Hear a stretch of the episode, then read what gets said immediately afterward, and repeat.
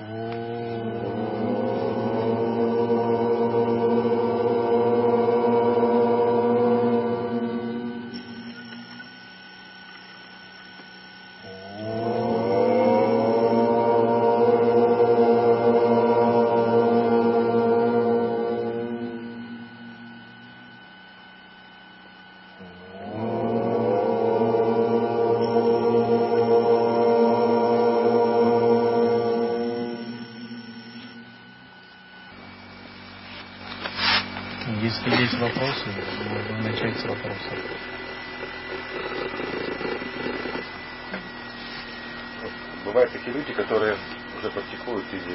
христиане, или буддисты, или там офисы.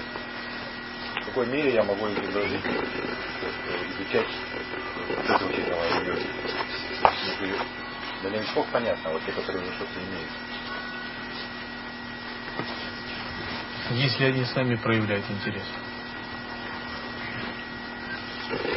Карма – это драгоценность, а драгоценность не дают кому попадет. Напротив, ее берегут, даже скрывают. Если человек заинтересован, вы чувствуете, что есть связь, вы можете давать. Но не следует навязывать людям свои взгляды на дхарму. Каждый человек имеет право видеть дхарму так, как он ее видит. Но если у человека есть связь, конечно, вы можете говорить об этом. Если у человека есть то нет смысла ему говорить. Он должен следовать своему мастеру, если он в него верит. Если у человека нет учителя, нет учения, то вы можете сказать. Постепенно в России будет появляться все больше и больше духовных искателей. Школы нужно будет вырабатывать этику, культуру. Например, такую, которая есть в Индии. У нас в России, к сожалению, нет пока такой вообще культуры и этики. У нас были долгие годы отсутствия вообще всякой культуры наши духовные люди еще, так, как бы мягко сказать, дикие в духовном смысле. Вот эта вот культура взаимоотношений, самальные братья и сестры, этика взаимоотношений учитель, ученик, этика взаимоотношений между различными духовными школами, организациями, это очень тонкие, божественные вещи. Этика оказывания знаков внимания, уважения друг к другу, более высоким существам, все это культура. И в Индии есть много тысячелетняя культура. У нас есть культура коммунизма, непонятно какая еще культура. Но, в общем, культуры нет пока. И нам предстоит эту культуру создавать и вырабатывать. Карма не может существовать без воздушного пространства. Она как бы всегда транслируется через людей, а люди не существуют вне культуры, вне цивилизации. Нам надо создавать новую, другую цивилизацию, основанную на духовных ценностях. Та культура, та цивилизация, которая сейчас, ну, никого, никому она не приносит счастья. И все это часть культуры. И на конгрессе Адвайти учителя попытались немного задать такое видение, принять резолюцию. Я думаю, это будет началом создания новой культуры на территории России.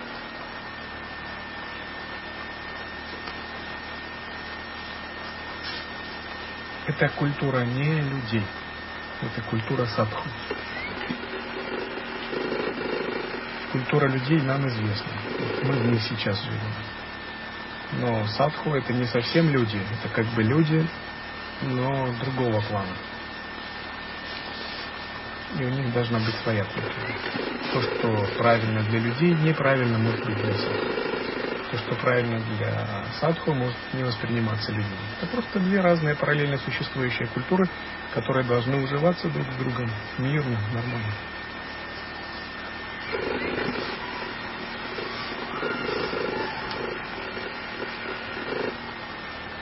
Например, комнату, там, где я поселился, там есть надпись, как хорошо пить водку. Это другая культура. Чучело животных, рыб.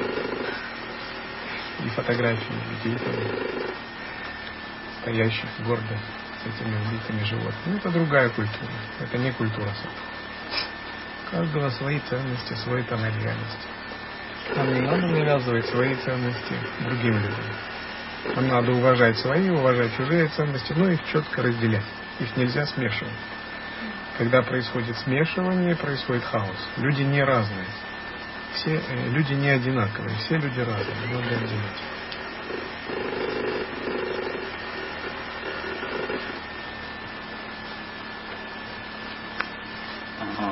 Прежде чем идти сюда, я поговорил с Арье По пути он сказал, что все есть сознание, и тогда идея эго не совсем понятна. Какая связь между эго и сознанием? То есть как учитель истины может говорить об эго, что оно существует? Ну, в человеке, да, в своем ученике. Оно не существует. Оно реально не существует. Не существует. О чем тогда болтовня? Ну, так сказать. У кого? Ну, вот, вот это вот разговор тогда. То есть он возникает для чего? Для того, чтобы проснуться. Но кто просыпается? Вы сейчас пробуждены?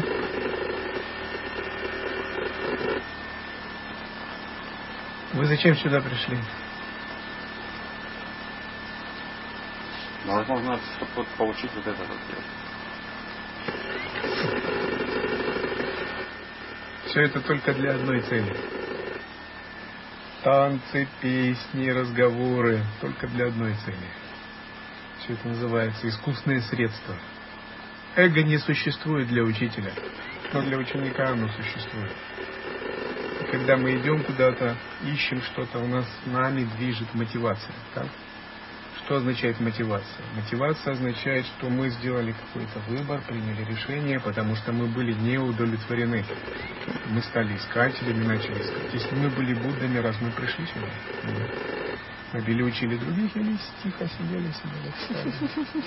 То есть нами двигала мотивация. Эта мотивация неудовлетворенность. Мы понимаем свое ограничение. Мы пришли сюда искать от чего была неудовлетворенность? Из-за того, что были ограничения, вот эти ограничения как раз проистекают из эго.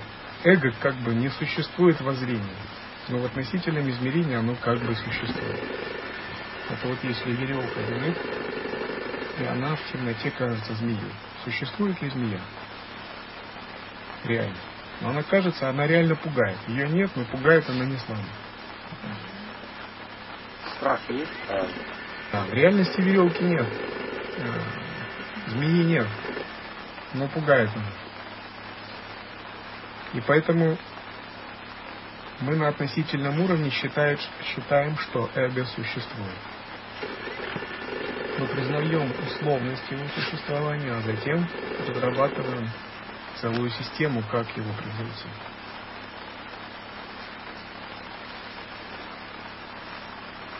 Ахамкара, надо понять наш внутренний инструмент. Вот смотрите. Внутри нас есть некий механизм, некая система. Это как сложный компьютер с программами. Если мы поймем, мы лучше будем понимать, как мы работаем. И весь этот механизм называется антахкаром, внутренний инструмент. Из чего он состоит? Он состоит из манаса, понятийного ума. Понятийный ум, манас – это операционная система. Допустим, в компьютере есть операционная система Windows, а у нас Manus. Но это тоже некая программа. Мы оперируем ею. Решаем логические задачи. Второе, внутри нас есть будхи. Будхи это очень тонкая, очень сложная система. Тонкое интуитивное осознавание, космический разум внутри нас, внутренняя совесть, наша воля, все это будхи. Помощью будхи мы вырабатываем ценности в жизни. Выставляем приоритеты, осуществляем стратегическое мышление. Еще у нас есть чита. Что такое чита? Это как бы файл, в котором хранятся все записи нашей памяти в заархивированном, запакованном виде.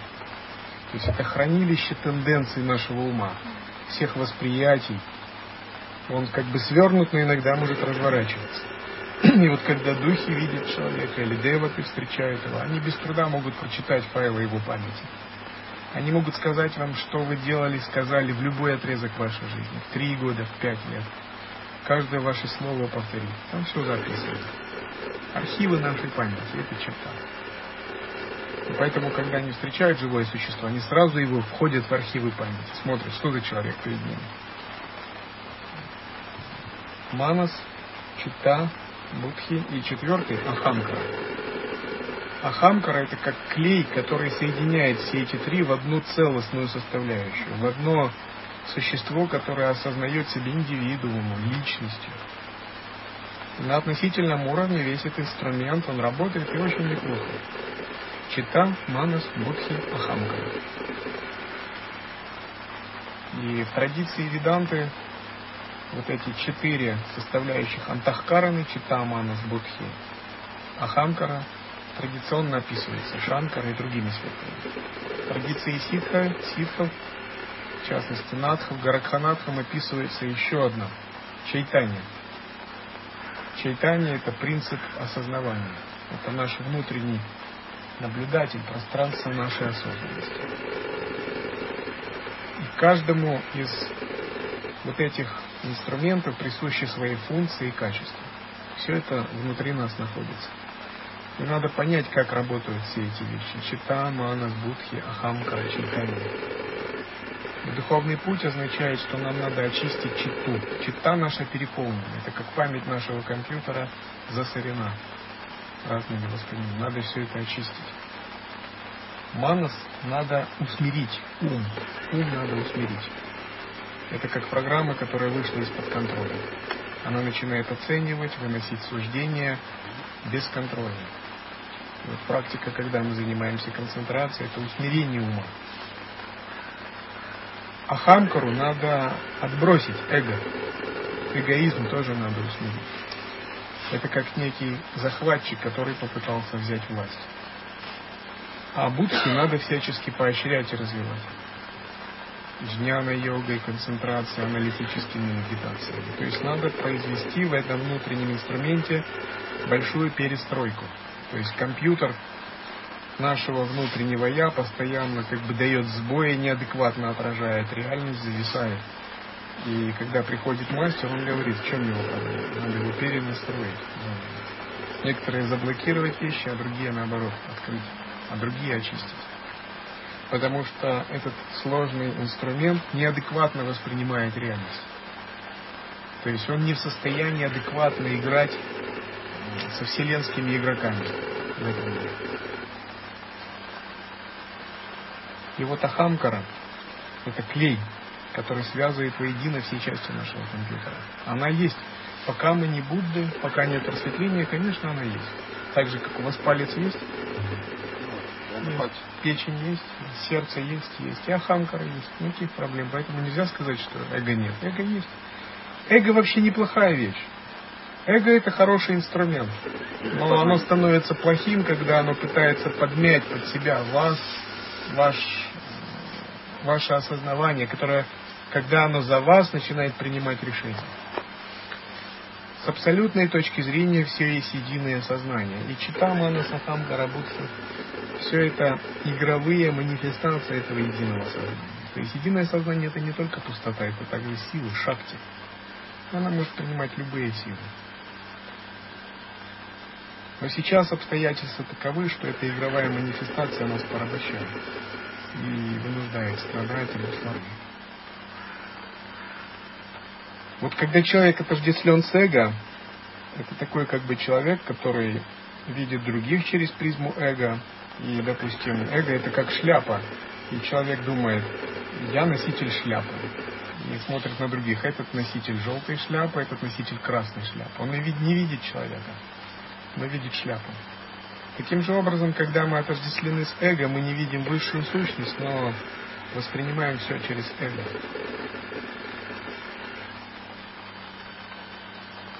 Ариадев сказал правильно. Но надо понять это. Никто не может это понять, не став Буддой. Иначе это просто будут слова. Нужен путь, чтобы пройти это. Часто, особенно духовные искатели на пути Адвайты, начинают читать тексты по Адвайте, что есть только Брахман, никакого пути нет, никаких ограничений попадают в очень странное состояние. Вот это и есть духовный эгоизм, да? Ну, это скорее не то, чтобы духовный бейм, форма духовной прелести, которую мы называем потеря действия в осознавании и потеря действия во взгляде. В учении лай-йоги есть детальная классификация всех немыслимых и мыслимых ошибок, которые искатель может совершить. Все это давно описано святыми, э, на основании священных текстов даны комментарии, все это известно тем, кто обучается.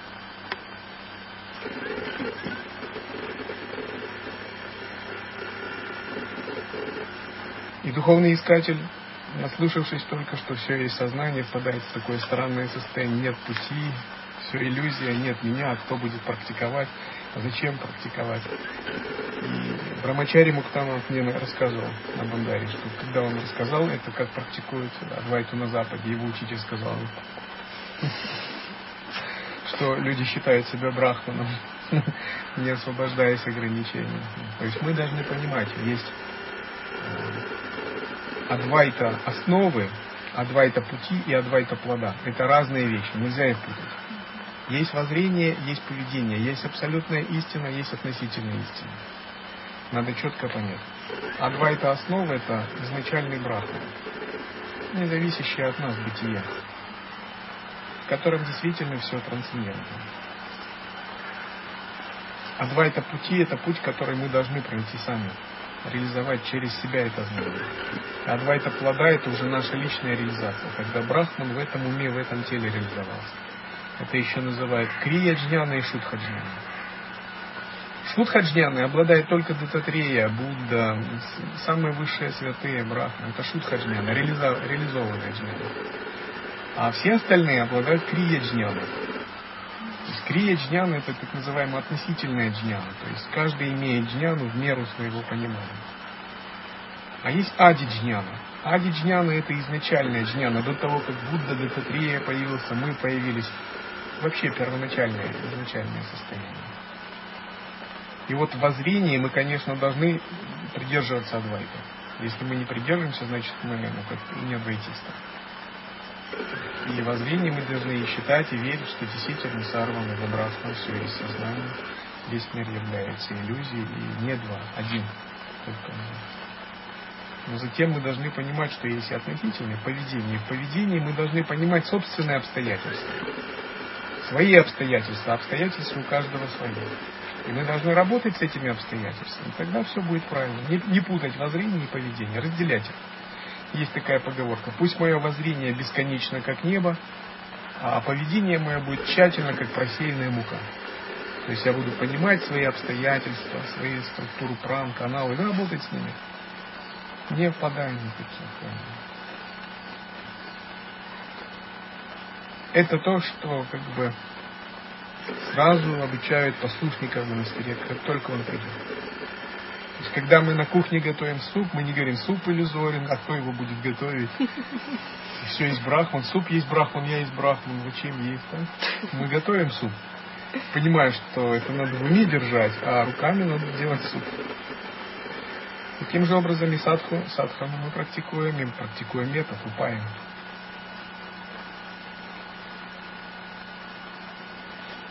Есть высокие стадии созерцания для ситхов, когда воззрение, напротив, надо соединять с поведением.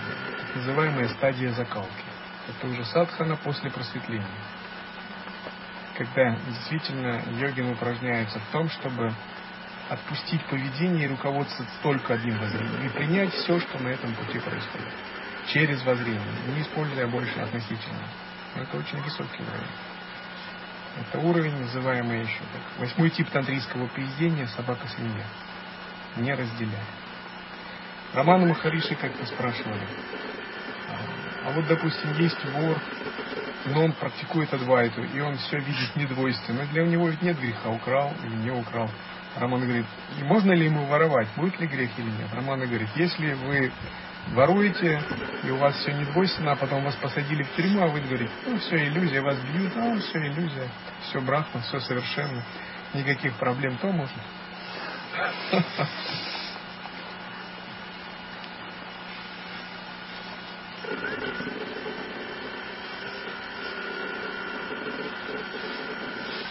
обычному человеку начинать выстраивать антахкарану, не являясь пока еще учком? Вот моя устремленность является ли вот этим путем к простройке антахарана? Конечно. Мы ее уже выстраиваем даже обычной жизни. Просто когда мы практикуем, мы ее выстраиваем целенаправленно. Не практикуя, мы ее выстраиваем, ну, как придется. Весь процесс эволюции заключается в том, чтобы выстроить тщательно антахкарму. Вот этот внутренний инструмент. Задача нашего земного воплощения как раз решение задач антахкармы. Блаватская просто тоже об этом писала и тоже расшифровывала немножко, немножко другое направление, но смысл, смысл тот же. То есть, Блаватская? Блаватская. Блаватская или сейчас, но это в основном западные.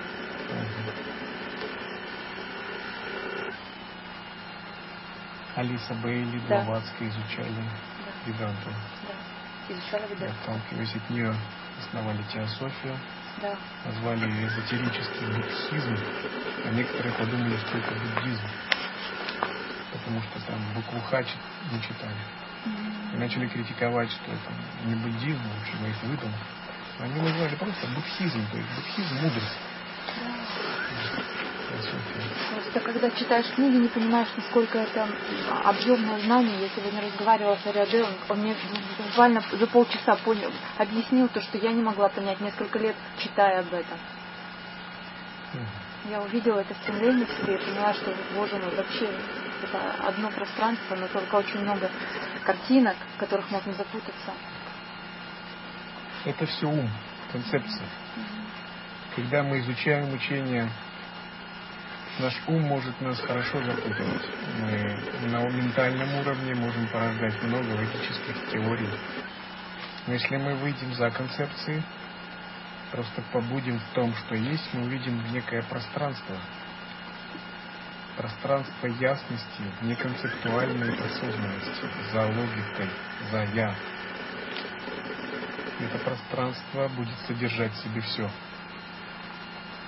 Учителя используют язык, термины ума просто чтобы помогать ученикам. Если бы учителя просто молчали, или как бы так говорили, все есть пространство, то ученики бы ничего не поняли. А на самом деле вот это пространство за пределами ума это самое главное. Если вы его поймете, суть всех писаний откроется вам. Суть всех теорий и философий. Например, я человек антиинтеллектуальный, до безумия, до юродства. Но наоборот провожу впечатление человека интеллектуального, философского такого. Это просто такая игра. Противоположность. Чтобы общаться с учениками, например.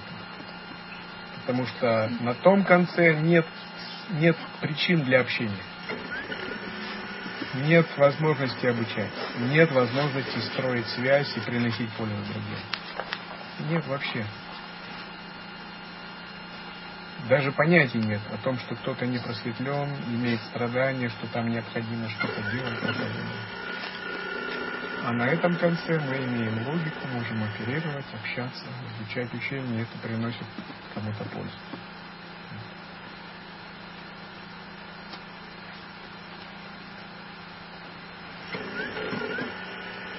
Распознавание этого пространства – это краеугольный камень Это самое главное учение. Текст «Сокровище зеркала безмятежного океана» написан мною для прояснения учения примерно в 2005 году. Если вы поймете этот небольшой текст, то вы поймете самую сущность учения.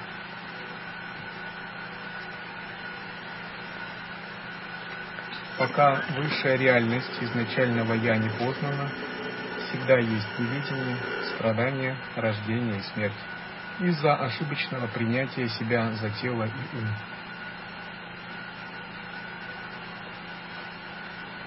Есть ошибка в хранте. Ошибка, самая фундаментальная ошибка в нашей жизни, когда мы считаем себя телом и умом. И как только мы начали считать себя телом умом, вступают в действие различные силы, кармы, принципы, законы Вселенной. Непостоянство, страдания, рождение, смерть, реинкарнация. Все это начинает действовать. Это из-за этой ошибки. Но почему произошла ошибка? Потому что не распознается сущностная природа ума. Вот этот манас, вот эта программа, она грубая, не в состоянии распознать. Она распознает только грубое. Будхи заблокирован, не работает. Ахамкара жестко цепляется за все и создает такую экспансию. Он пытается продолжить себя, зацепиться и создать какое-то поле такого склеенного восприятия. Эго, эго, за все цепляется. Чита накапливает впечатления и хранит их. Постоянно хранит, и эго тоже отождествляется с ним. То есть не стираются эти впечатления. И вот, вот этот внутренний инструмент работает неправильно вследствие хранти, ошибки. Когда эта ошибка появилась, мы говорят, в неведомом прошлом. Когда мы отошли от Бога, от своей природы. Когда Джива осуществила отход от Брахмана. Зародила желание самой быть индивидуальной. Этот изначальный ум существует в глубине «я» всегда, но не узнается из-за привычек поверхностного ума к цеплянию, приятию и отвержению. Этот неизменный ум вне мысли, невыразим, бескачественный. Он не имеет формы, цвета, опоры или точки фиксации. Он вне времени, границ и пространства. Он подобен небу без края и середины. И этот ум мы не можем узнать просто так. Даже если мы о нем услышим, мы должны его пережить. И когда мы его переживаем, мы входим в особое состояние, называется сахаджи. Состояние естественной осознанности. Но прежде чем мы войдем в него, нужно получить передачу от учителя. Объединение с умом мастера – таков корень всех наставлений. И линии учения очень важно считается получать благословение от божественных существ, от святых и от мастера, получать передачу. Передача является корнями основы. Почему передача? Потому что именно передача может произойти на самом тонком уровне. В противном случае мы можем испытать какое-либо незначительное переживание и попытаться придать ему статус высшего «я». Но передача не позволит это сделать. Она происходит извне, за пределами эго. Эго, пережив какой-либо опыт, может попытаться зафиксироваться на нем, придать ему статус высшего опыта.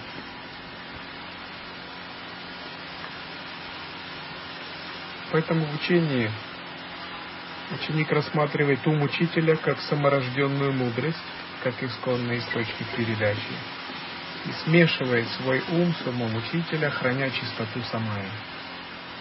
Так он открывает сущность нерожденного ума. И такой принцип и называют гуру-йога и передача.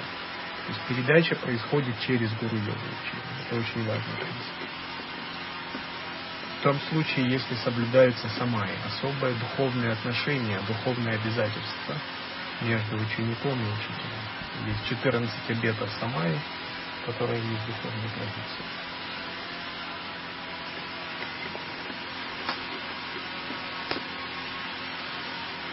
Я могу читать лекции по 8 часов, по 6 часов.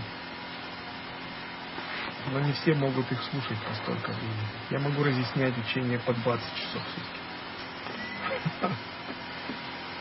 Чтобы встать на путь ученичества, что, например, я должна сделать, если меня держат в жизни какие-то определенные обязательства, маленькие дети, например, какая-то, ну, в принципе, больше ничего. Ну, можно стать учеником для рук сначала. Если есть маленькие дети, их нельзя оставлять, это ответственность. Надо начинать практику в тех условиях, в каких ты находишься. Маленькие дети не всегда будут маленькие, они вырастут. Смотрите на перспективу. Дети вырастут, их можно женить, потом можно стать монахией, брамачари, отшельницей. Как свобода. Садхана. Ну, то есть, в принципе, вот весь мой путь, это то, что я сейчас готовлюсь к этому, да, то есть встреча с Сумираном, встреча с Камалом сначала, потом с Сумираном, сейчас встреча с вами. Это есть ли это уже подготовка, да, внутренняя какая-то работа, которая происходит? Чтение той же, той же книг, ощущение вот этого. Конечно.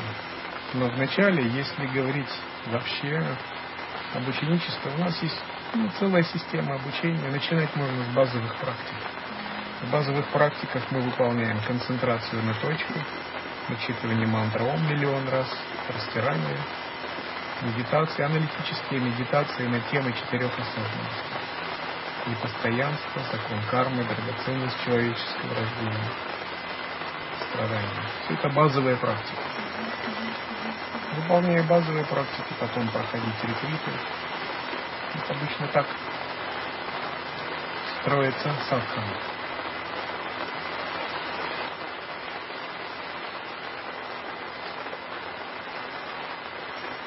Какого вы учителя выбираете, у каждого учителя своя школа, свой метод, своя система обучения, своя система наставления. Вы просто должны ему следовать. Какого бы учителя не выбрали, какую-то школу. Вы должны в нее верить, целиком этому отдаваться процессу, идти продвигаться до конца, до реализации, до пробуждения. Вначале следует посетить множество учителей, как пчела множество цветков посещает послушать множество наставлений. Потом, как коршун, камнем падает на добычу и выбирает одну овцу или животное, чтобы съесть. Таким же образом вы должны выбрать что-то одно, больше не распыляясь. Какой-то выбор неизбежен. Это как девушка встречается со множеством молодых людей на дискотеках. Но потом она решает выйти замуж за одного. Нельзя выйти замуж за пятерых. Только в случае с пандовыми в Махапарате один раз в жизни такое было. Даже за двоих вы не сможете выйти замуж. Только одно. Также одна школа, один система практики, один мастер. Вот так вы можете практиковать. И потом, когда вы вошли, вам просто надо практиковать. Углублять, углублять, получать передачи, ретриты, инициации, садханы, садханы. Все нормально. Обычно в Индии этот принцип серьезно соблюдается. В России еще нет культуры, но так все. Но в Индии, если ученик был у одного мастера, учителя, у гуру, пришел к другому, то тот гуру спрашивает, а почему ты ушел от своего учителя? Он что, тебя не научил? Или ты в него не верил? То есть он воспринимает это серьезно. То есть учителя всегда не одобряют, когда ученики туда ходят, туда, от одного мастера к другому, не, вы, не, не, выбер, не могут определиться. Если мастер ушел. Да, в одну школу, в другую. Конечно, это можно назвать путем пчелы. На пути пчелы все разрешается. Вы можете на пути пчелы летать туда-сюда, это нормально. Но на пути оленя, то есть когда начинается уже на пути даже голубки и оленя, надо завершить поиски, уже сконцентрироваться на чем-то одном, на выбранном. И идти потом. До конца. С верой, бесстрашно. Чего бы это ни стоило. На любом пути вам будет непросто. То есть вы не надейтесь, что там будет лучше, там. Это все иллюзия. На каком бы вы пути ни пошли, все равно ваша карма будет с вами. Но вы должны быть готовы идти свой путь, верить в него. Потому что все равно ни один учитель, ни одна школа за вас ваш путь не пройдут. Вы сами его должны. Но вы должны идти по тому, какому лежит ваше сердце.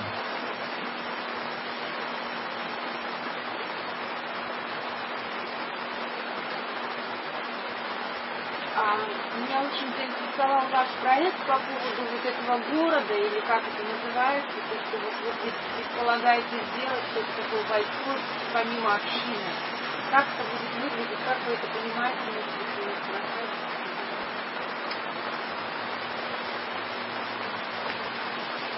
Я понимаю это так, что вот есть Дивьялока, а вокруг Дивьялоки можно создать новый русский ауровид.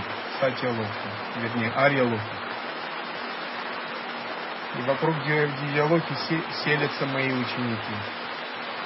А вокруг этих учеников в радиусе 50 или даже 100 километров могут селиться любые духовные искатели, принадлежащие к духовным школам, имеющие мастеров, не имеющие мастеров, не принадлежащие к духовным школам.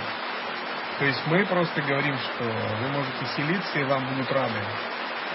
Мы никого не рассматриваем как конкурентов, Мы нормально, добро, доброжелательно относимся ко всем школам. У нас нет желания только в своей школе людей иметь.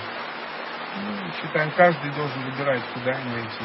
Но если все будут селиться вокруг, то будет создано духовное пространство, благоприятное в общем для духовной жизни, куда будут приезжать и мастера, и сами духовные искатели будут общаться.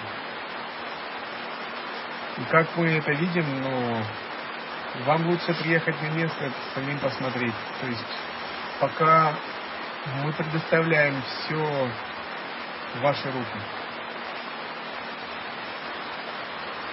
Там можно приезжать, выкупать землю, покупать дома, строить бревенчатые избы или любые другие.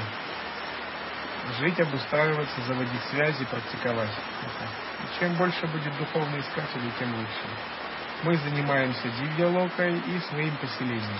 А другим школам мы предлагаем заниматься своими, так же, как мы. Ну, так же. А экономический вопрос, тогда как это будет решать? То есть э, там нужно что-то слушать. Да. Есть э, такие строки у Падмасамбавы, он сказал как-то так.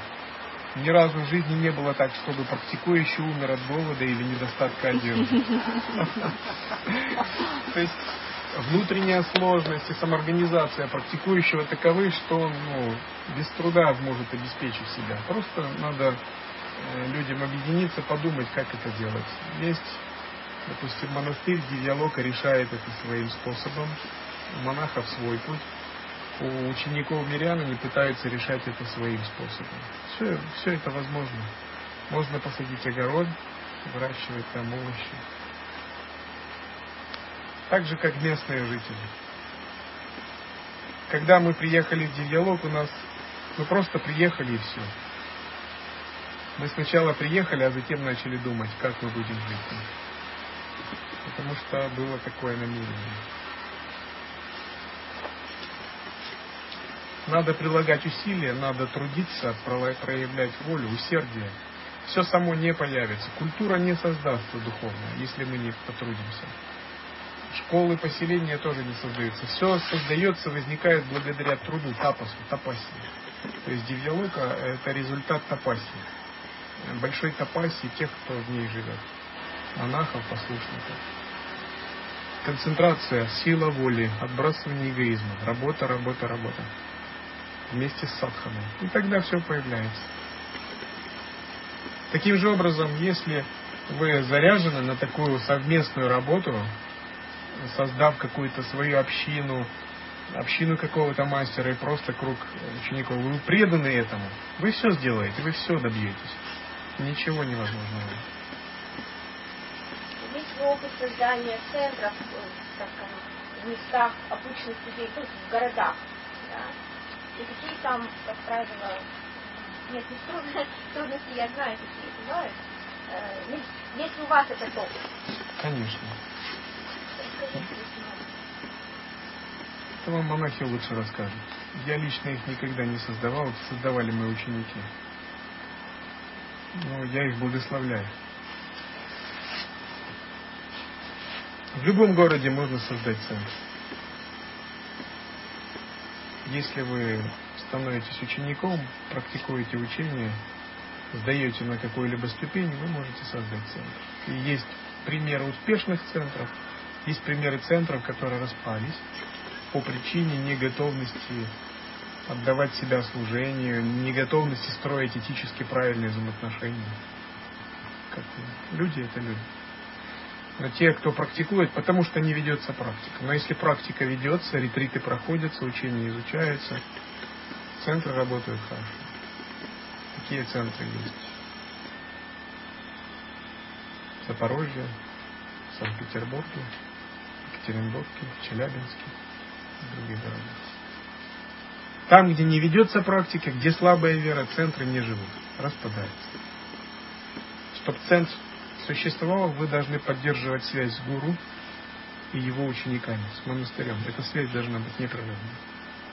Если она падает, то центр тоже не развивается. Если вы хотите создать центр, надо накопить потенциал личной практики, духовный опыт определенный. Тогда ваша вера и ваш опыт практики будут все делать. То есть это так же, как внутри, да? То есть если внутри есть вот эта уверенность некая, да? Конечно. Что это тебе нужно, то это будет и проявляться и. Вы должны верить в свои решения. Часто люди пытаются что-то создавать сами, глубоко не веря свои намерения. И что-то происходит, и их решения колеблются. А когда можно верить в свои решения? Когда ты чувствуешь это изнутри, когда ты абсолютно на сто процентов уверен в правильности того, что ты делаешь, его необходимости, силе и божественности. Тогда вы придете и на любую лужайку скажете, здесь будет Останкинская башня вторая. И она появится. Все деваты, духи начнут вам служить, видя вашу устремленность и веру. Любое решение материализуется, если вы в него верите.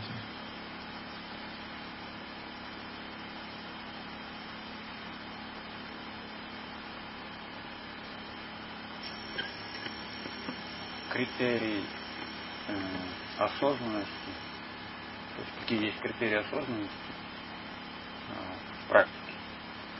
Когда ты что-то достигаешь, это осознал. Это тебе понятно и э, соотношение между верой и знанием. То есть, вы сказали, вера – необходимое условие. Или же знание, практика. Критерий осознанности таков в начале. Рост чистого видения по отношению к самайным сестрам, братьям, другим людям и миру. Увеличение преданности к коренному гуру, дхарме, прибежищу. Равностность восприятия, единый вкус в оценке всех явлений. Начальные критерии увеличения роста осознанности, увеличения внутренней гармонии и внешней. Более глубокие критерии осознанности – это появление осознанности во сне со сновидением. Кроме осознанности наяву, во сне со сновидением. Еще более глубокий критерий осознанности – появление осознанности во сне без сновидения. Обычным людям недоступен сон со сновидениями. Садху доступен. Но осознанность тоже разная бывает. Когда мы говорим об осознанности во сне со сновидением, мы говорим о способности поддерживать тот же уровень созерцательного присутствия, что имеем. За осознанность во сне без сновидений вам придется выполнять топасию в течение всей жизни. Это очень высокий критерий. Это критерий уже просветления. Полного. Что касается соотношения знания, веры, вера выше знания. Вера – это фундаментальный принцип мироздания. Если даже вы чего не знаете, но вы верите – Вера откроет вам все знания. Вера идет от сердца, знание это опосредованные уже отражения ближе к сознанию, к уму. Из веры состоит Вселенная. Это кирпичик, из которого строится мироздание. Весь этот мир – это вера Брахма. Брахма верит и творит Вселенную, творит разум его он верит в свою санкальпу, в силу намерения. А знание это уже отраженная реальность в умах более высоких существ. Как свет от солнца. Примерно так. Вера это бхава. И когда мы видим это, мы обнаружим, что все мы маловерны что нам не хватает веры. Если бы у нас знаешь. была вера, нам нужно много веры. Вера не появляется сразу, она выращивается. Вера должна быть передана носителем этой веры, от мастера. Она не может так зародиться, она передается. Кроме этого, она пестуется, выращивается. И этого тоже недостаточно. Она закаляется. Она должна быть проверена, закалена. А знание помогает в этом.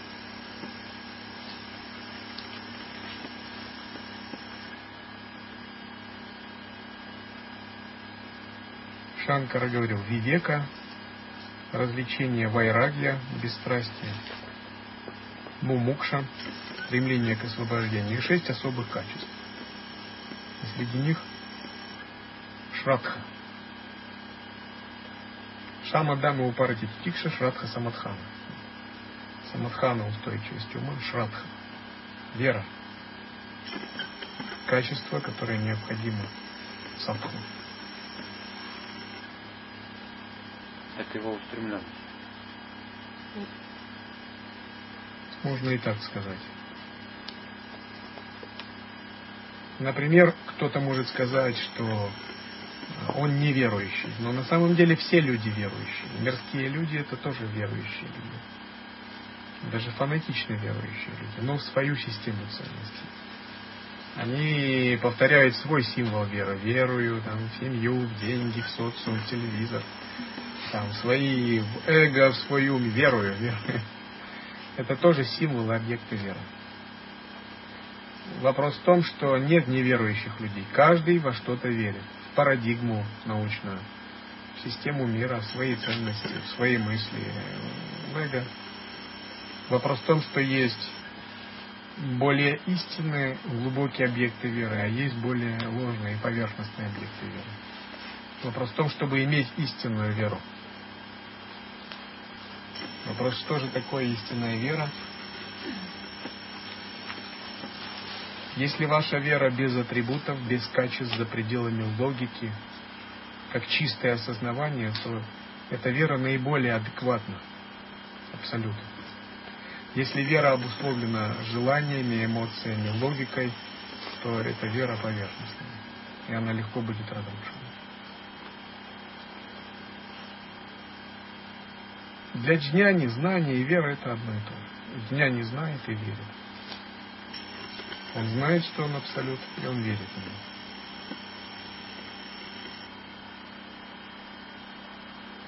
И вот если встречаются два ситха, и один производит чудеса, а второй стремится, чтобы эти чудеса не материализовались. Кто победит? Чья вера сильнее? Чья вера сильнее? Один верит, что он умеет летать, да. а второй верит, что он умеет сбивать тех, кто умеет летать. Силой, силой мысли.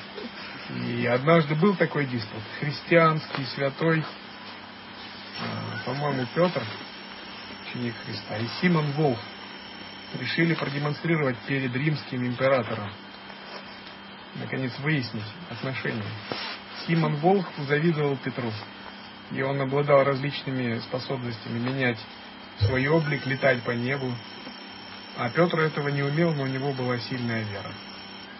И Симон Волф хотел, чтобы его приняли в христиане, тогда было популярным уже становиться христианином, но чтобы ему дали какой-то статус, пост, назначили каким-то епископом, основателем. Иначе он не соглашался. Он был магом, колдуном. А Петр отказывался. То есть он хотел подкупить. И оттуда пошло э, слово Симония. Симон Маг. То есть подкуп, взятка. Симония. И тогда они при большом скоплении народа, Симон Волх взлетел в небе, в небо и начал показывать разные чудеса. А Петр тогда что-то сделал, помолился, и Симон Волх упал.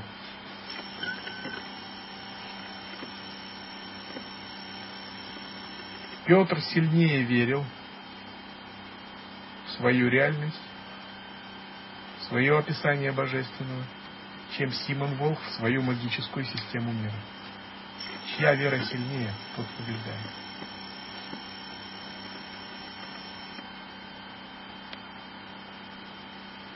Вопрос именно в том, кто победит? Нет. Вопрос, чья вера сильнее. Победа не важна. Вера важна. Но вера, вы сейчас говорите о том, что вера, которая требует вечного доказательства. Мне кажется, самое главное доказательство, оно где-то там, внутри. Нет, это все для людей, для императора. Джня ничего ему доказывает. Это когда дняне играют в разные игры для других, для людей, для императора, пытаются управлять ходом истории, влиять на социум. Это политика. В итоге-то Рим принял христианство. Да, то есть веры Петры хватило, чтобы повлиять на ход истории. Веры Петра. И Римская империя исчезла, появился Ватикан с католическим христианством, которое определило все будущее человечества на следующие полторы тысячи лет. Если вы верите в свою Адвайту, то Адвайта станет доминирующей в России. Если ваша вера слаба, то появится доминирующая другая религия тех, кто верит в свой ислам, еще что-либо. Но вопрос не в том, чтобы доминировать одному над другим. Вопрос в том, чтобы иметь глубину веры в свой путь. То есть это уже политика, нас она не очень интересует. Я никак не могу теперь разобраться. Я вижу Адвайту, я вижу много мастеров Адвайты. Я э, что-то чувствую, чувствую притяжение к этому.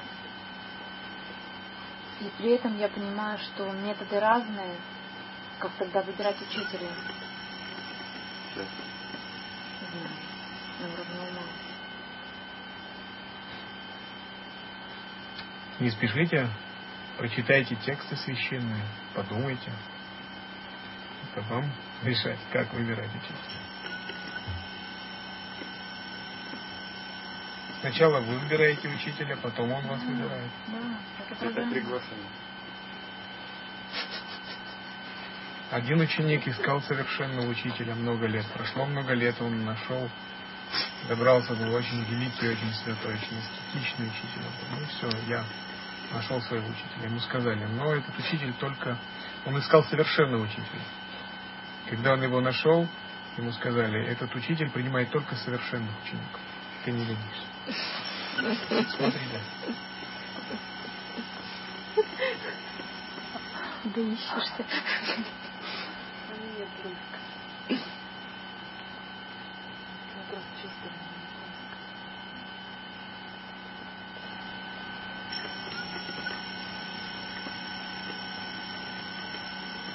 Учитель не ищет учеников, он не стремится их иметь, он не зависит от них.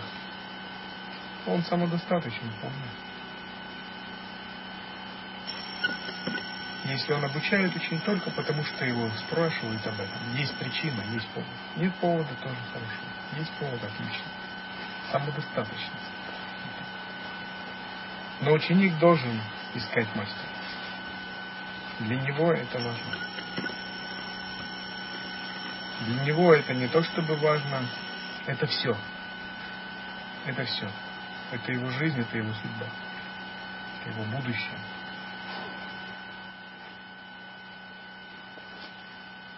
Ну что ж, на этом можно закончить.